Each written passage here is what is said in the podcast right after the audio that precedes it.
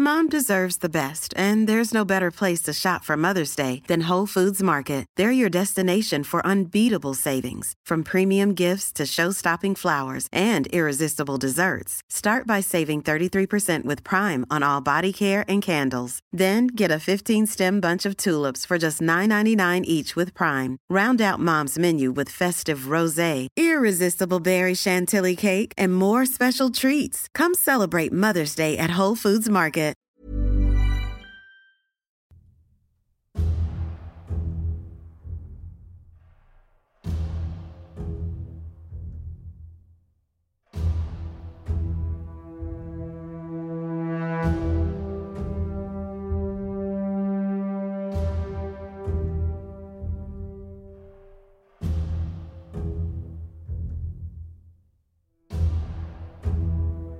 Welcome to A History of Europe, Key Battles podcast. This is the fourth and final part in the Crimean War of 1853 to 1856.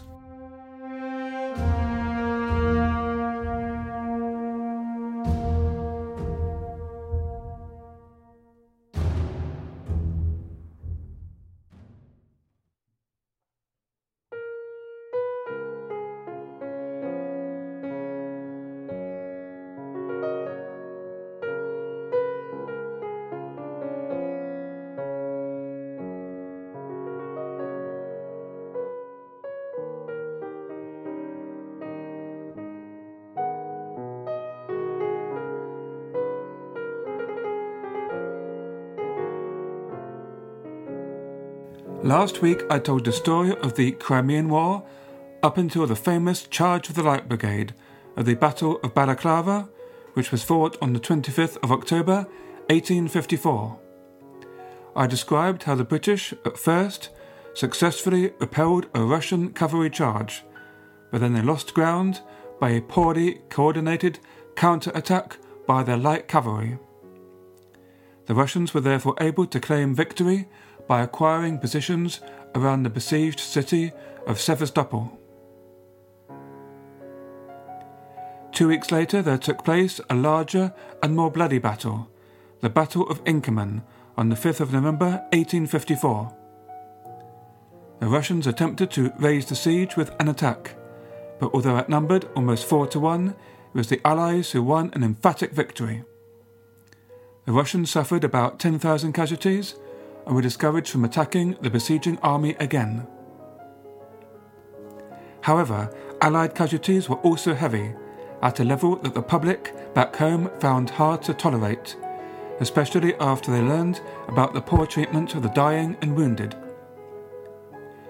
Conditions were improved by the work of Florence Nightingale and her team of nurses, who cleaned up the military hospitals and set up the first training school for nurses in the United Kingdom.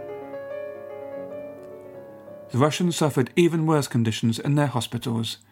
The well respected Russian doctor, Nikolai Pirogov, was outraged by the chaotic and inhumane treatment of the sick and wounded.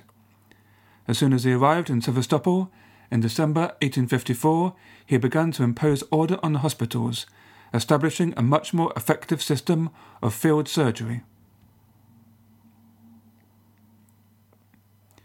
Winter weather and a deteriorating supply of troops and material on both sides led to a halt in ground operations. The troops suffered greatly from cold and sickness, but in the British camp the spirit of the troops was lifted by improvement in the supply of foodstuffs and other basic goods, mainly as a result of free enterprise.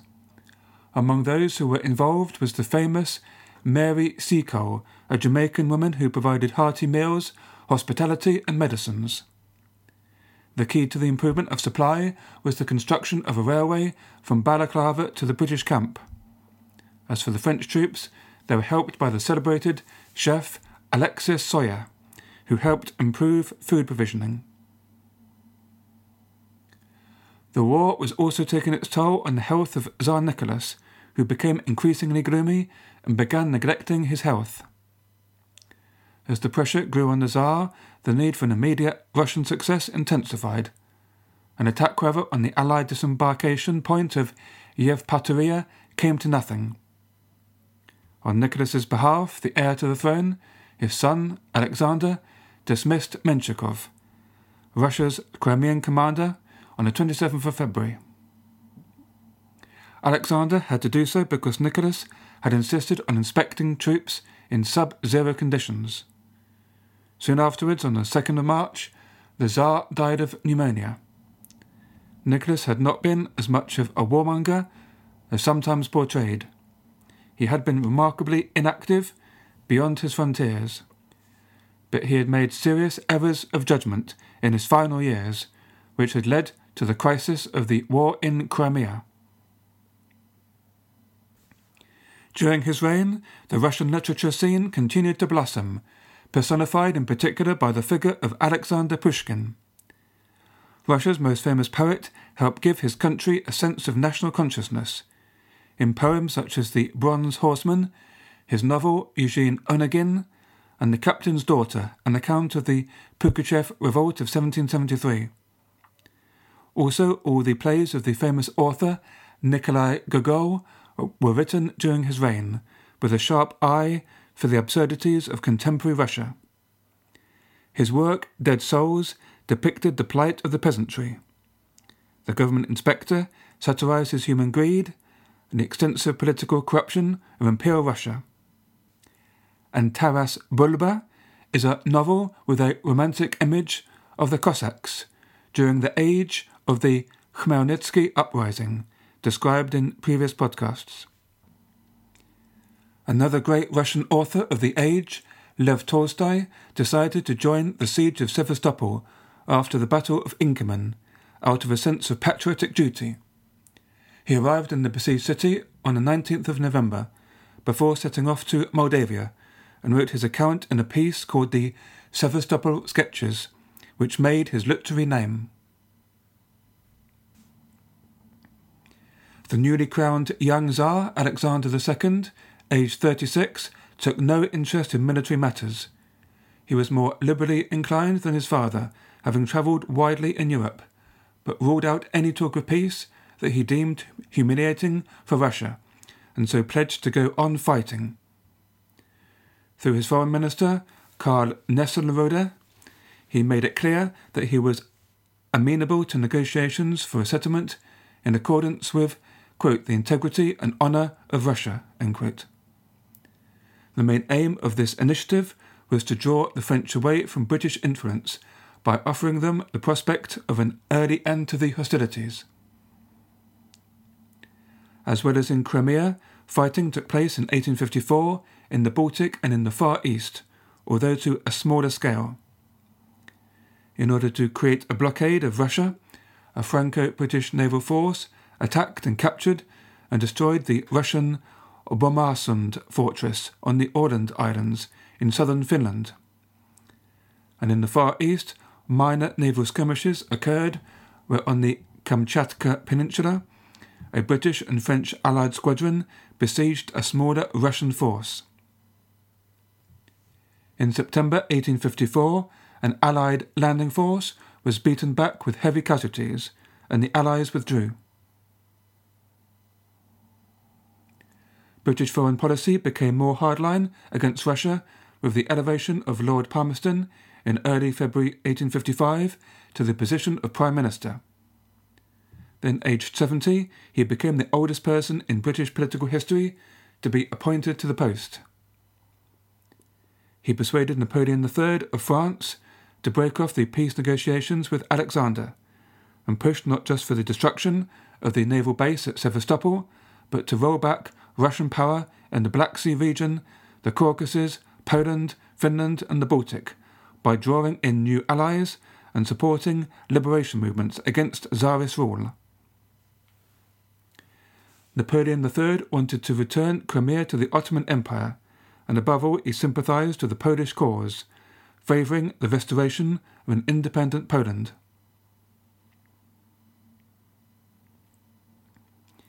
The Allies were joined in early 1855 by the Kingdom of Piedmont Sardinia, by which 15,000 troops were sent to join the British in Crimea.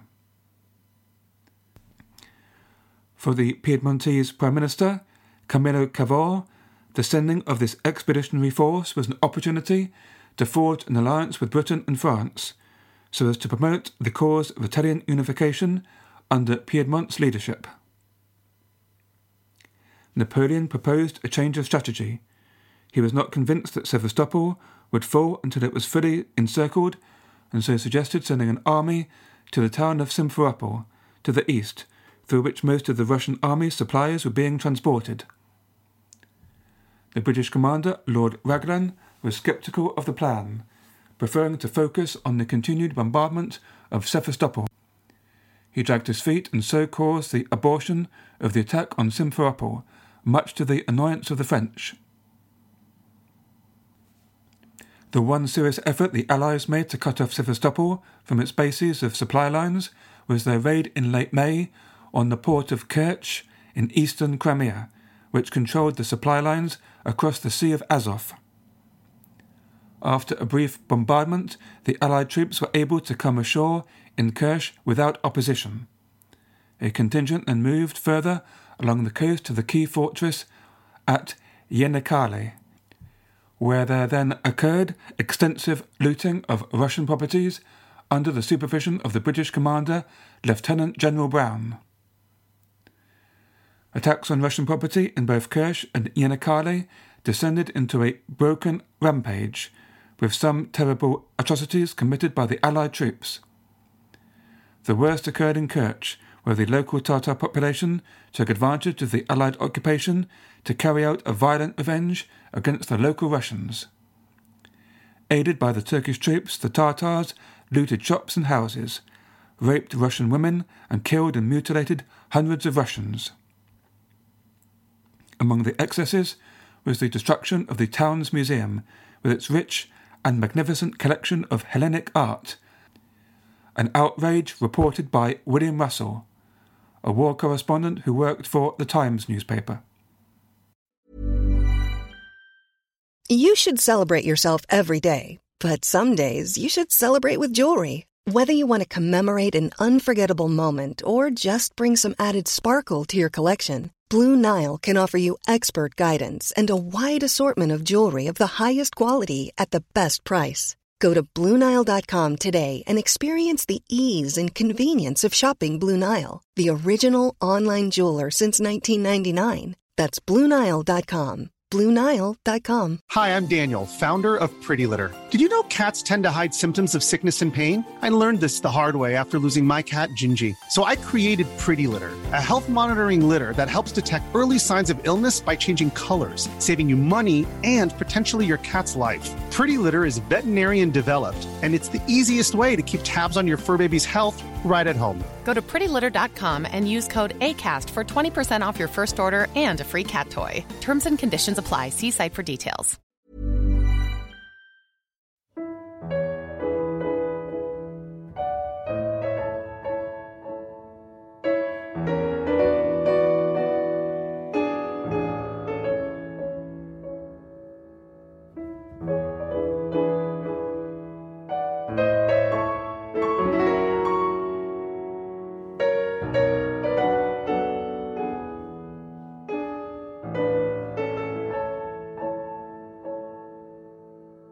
Sevastopol still remained the main focus of the campaign. In terms of actual fighting, the siege had gone through a quiet period in the winter months, as both sides concentrated on strengthening their defensive works. The Russians, guided by their engineering genius, Eduard Totleben, developed highly sophisticated earthworks and trenches. Amid the building, the Russians launched sporadic raids at night against the trenches of the British and French. The artillery was relatively quiet during the winter, but in early April was renewed. The plan was to overwhelm Sevastopol with ten days of continual bombardment, followed by an assault on the town. The main centre of fighting was a small hill the French called the Mamelon, on which the Russians had built a fort. Several weeks of fighting resulted in little change in the front line, and the Mamelon remained in Russian hands. In April 1855, the Allies staged a second all out bombardment, leading to an artillery duel with the Russian guns, but no ground assault followed.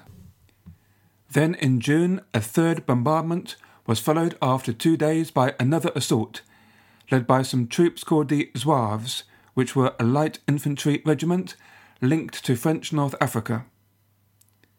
Finally, the French were successful, and at the cost of heavy casualties, captured the Mamelon.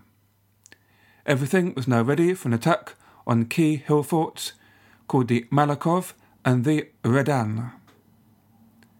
The Allies launched huge numbers in an effort to break the siege, but after exceptionally heavy fighting, were repelled by the Russian defenders. The British lost about a thousand men, and the French perhaps six times as many. The British commander, Lord Raglan, fell into a deep depression after the failed assault and died soon after of disease, compounded by mental and physical exhaustion. Then in August, the Russians again launched an attack towards Balaclava when the conditions were foggy. The Allied force of 47,000, the French, newly arrived Sardinians, and Ottoman troops met a Russian army of 58,000. The Russian forces were mainly militia rather than the regular army, and no match for the artillery and musket fire.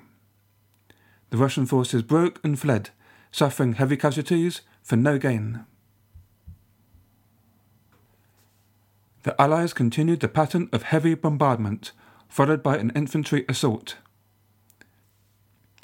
Lev Tolstoy, engaged as an artillery officer, describes the scene from the Russian bastions. Quote, Everything all around was falling in with their din. On the earth, torn up by a recent explosion, were lying here and there broken beams, crushed bodies of Russians and French, heavy cast iron cannon overturned into the ditch by a terrible force, half buried in the ground. Bomb shells, balls, splinters of beams, ditches, bomb proofs, and more corpses in blue or grey overcoats, which seemed to have been shaken by supreme convulsions, and which lighted up now and again by the red fire of the explosions which resounded in the air.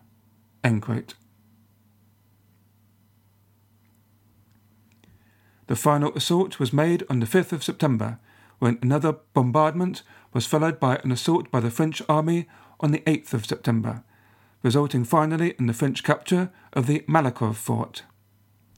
The Russians abandoned their positions, blowing up their powder magazines and retreating to the north. The city finally fell on the 9th of September 1855 after a siege lasting 337 days. Hardly a building was left standing in the centre of the city, which looked as if it had been hit by an earthquake. The casualties were appalling. Something like a thousand Russians were killed or wounded every day from the last week of August and nearly 8,000 in the final three days of bombardment. At this point, both sides were exhausted, and no further military operations were launched in the Crimea before the onset of winter, although the Allies set about the destruction of the Russian fleet and docks.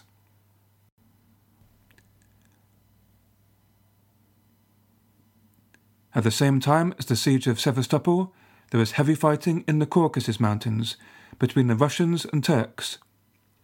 Tsar Alexander II ordered General Nikolai Muravyov to lead his troops against the Ottomans. Uniting disparate contingents under his command, Muravyov decided to attack the city of Kars, the most important fortress of eastern Anatolia. British General William Fenwick Williams was sent to help the defence and found morale low and desertion rates high. The Turkish defenders of Kars included many newly conscripted recruits who had not been paid in months, and many had obsolete weapons and support services such as hospitals were non existent. General Williams took command and quickly set to work to institute discipline, train the troops, and to reinforce the city's defences.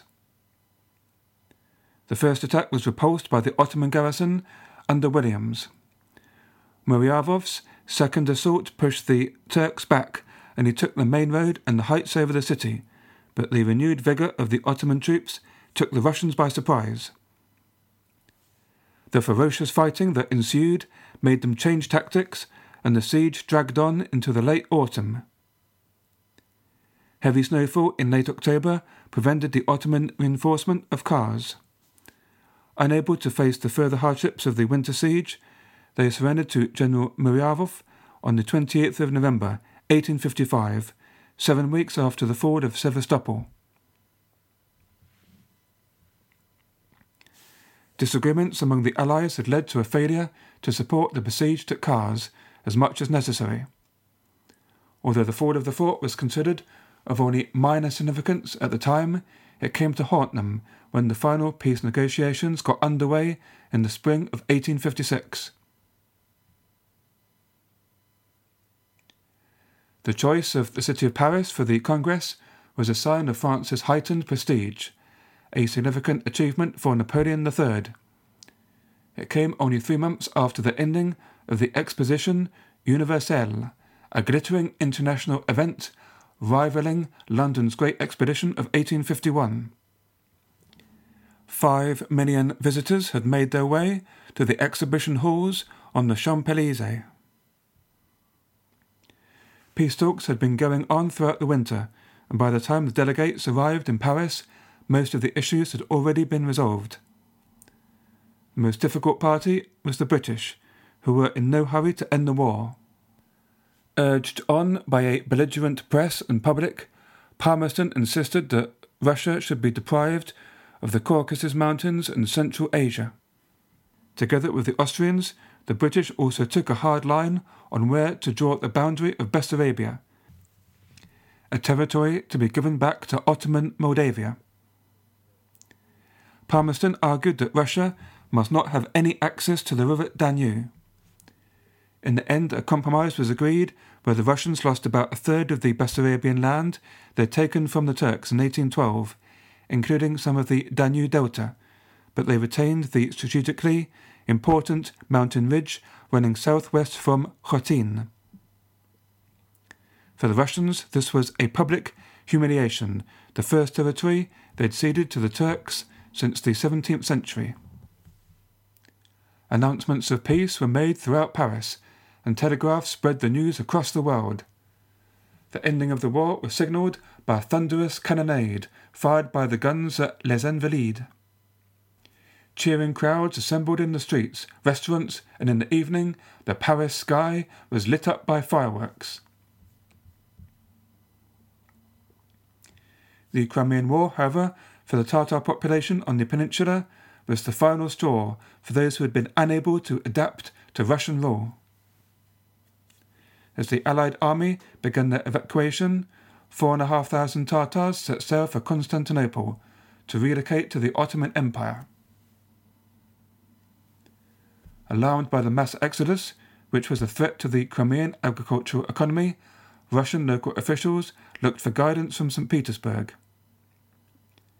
Before the war, it had been the government's intention to discourage emigration, but Alexander II's view was that the presence of the Tatars in the Crimea was a nuisance and a potential danger. Voluntary emigration turned into panic and mass flight, so that by the end of 1860, some 100,000 Crimean Tatars had left the peninsula. Cities such as Kaffa and Yevpatoria, which under Tatar rule had been important trade centres, lost their function as the Russians built new port cities. To encourage the Christian settlement of Crimea, the Tsarist government introduced a new law in 1862 granting special right and subsidies to colonists from Russia and abroad an influx of Armenians, Greeks, Bulgarians, Germans, Swiss, as well as Russians, transformed the ethnic profile of the Crimean Peninsula. All around the Black Sea, the war resulted in the transmigration of ethnic and religious groups. Greeks emigrated in their tens of thousands from Moldavia and Bessarabia to southern Russia. On the other side of the Black Sea, tens of thousands of Christian Armenians left their homes in Anatolia and emigrated to Russian controlled parts of the Caucasus. They were fearful that the Turks would see them as allies of Russians and carry out reprisals against them. Meanwhile, large numbers of Circassians, Abkhazians, and other Muslim tribes were forced out of their homelands by the Russians. Muslim villages were attacked by Russian troops, men and women massacred, farms and homes destroyed to force the villagers to leave or to starve. The Crimean War marked a watershed for the Ottoman Empire, which was invited to join the European state system, its stability and strength considered vital to international peace. New ideas and technologies were imported, accelerating Turkey's integration into the global economy. And the war also led to a vast expansion of foreign capital investment, with an increase in Turkey's financial dependence on Western banks and governments. It stimulated the development of telegraphs and railways and of Turkish public opinion through newspapers and other types of journalistic writing. The war also triggered a reaction against some of these changes and the emergence of the so called New Ottomans, who were opposed to the growing intervention of European powers in their homeland. The country most impacted by the Crimean War was Russia, for whom the Treaty of Paris of 1856 was a devastating blow.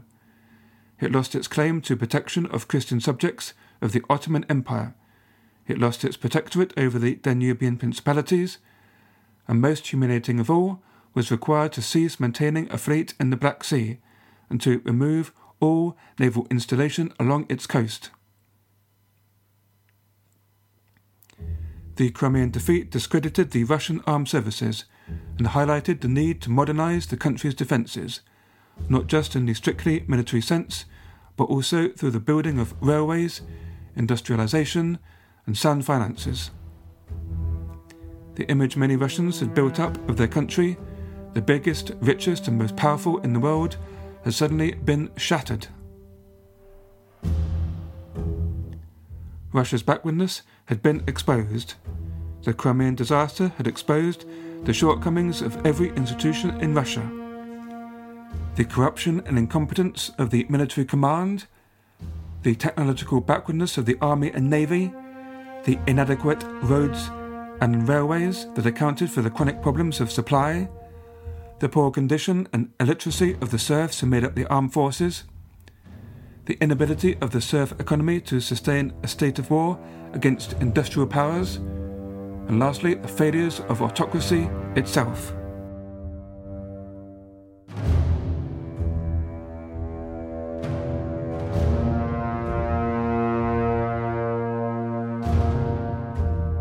My name is Carl Rylett, and you've been listening to a History of Europe Key Battles podcast. You can contact me directly at carl, that's C-A-R-L, at historyeurope.net, or on the Facebook page for the podcast. If you'd like to support the show, then you can do so at patreon.com stroke history Europe. Or if you like the History of Europe Key Battles, then why not give it a great review on iTunes the music from today was composed by Frédéric Chopin.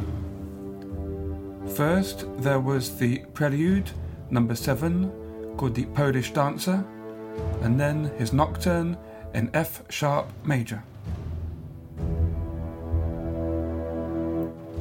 The next major event in European history was the War of Italian Unification, 1859 to 1861 and I'll cover this in the next set of episodes. I hope you can join me then. Until then, all the best and goodbye.